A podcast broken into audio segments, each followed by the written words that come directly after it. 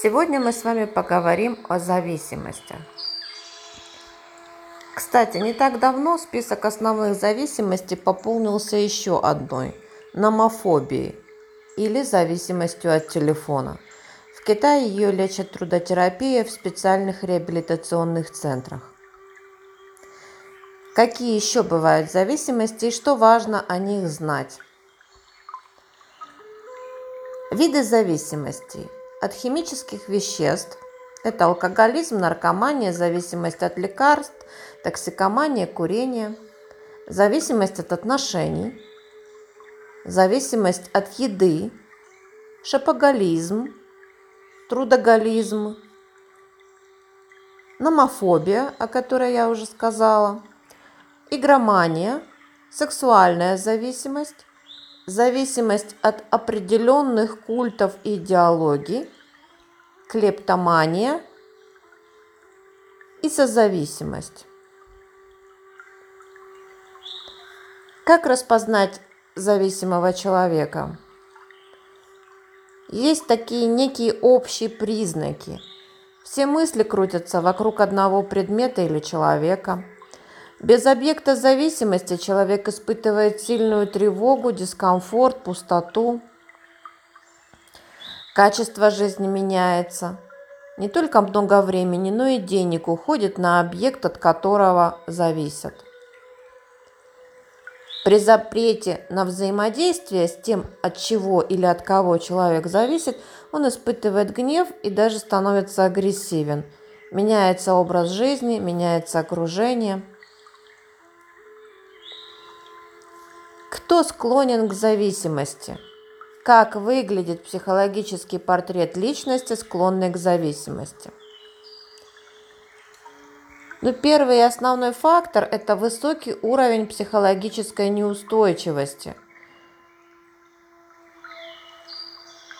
который выражается в большой уступчивости, в податливости, восприимчивости, в готовности отдаться любому человеку, занятию, веществу – также низкая переносимость состояний психологического дискомфорта.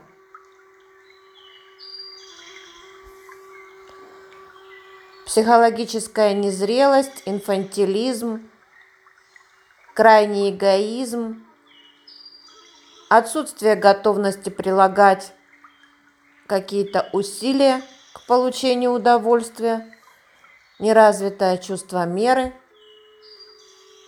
низкий уровень критичности к себе,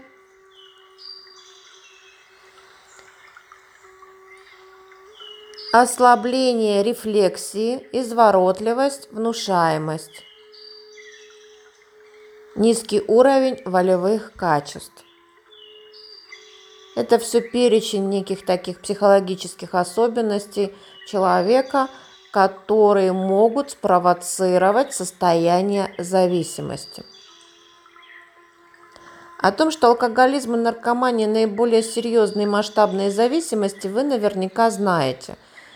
Но в последнее время в мире набирает обороты трудоголизм. И, в общем-то, составляет достаточно серьезную угрозу для здоровья человека и человечества в целом. Ну а сейчас проанализируем портрет потенциально зависимого. В общем-то, все, все эти пункты, они сводятся к комплексам неполноценности, заниженной самооценки. У такого человека не выработаны внутренние точки опоры. Он ищет эти точки опоры только вовне. Когда человек не понимает, что источник всех благ и состояний находится внутри, а внешний мир лишь зеркало, то, найдя подобие источника вовне, он страшно боится его потерять. Так и формируются различного рода зависимости.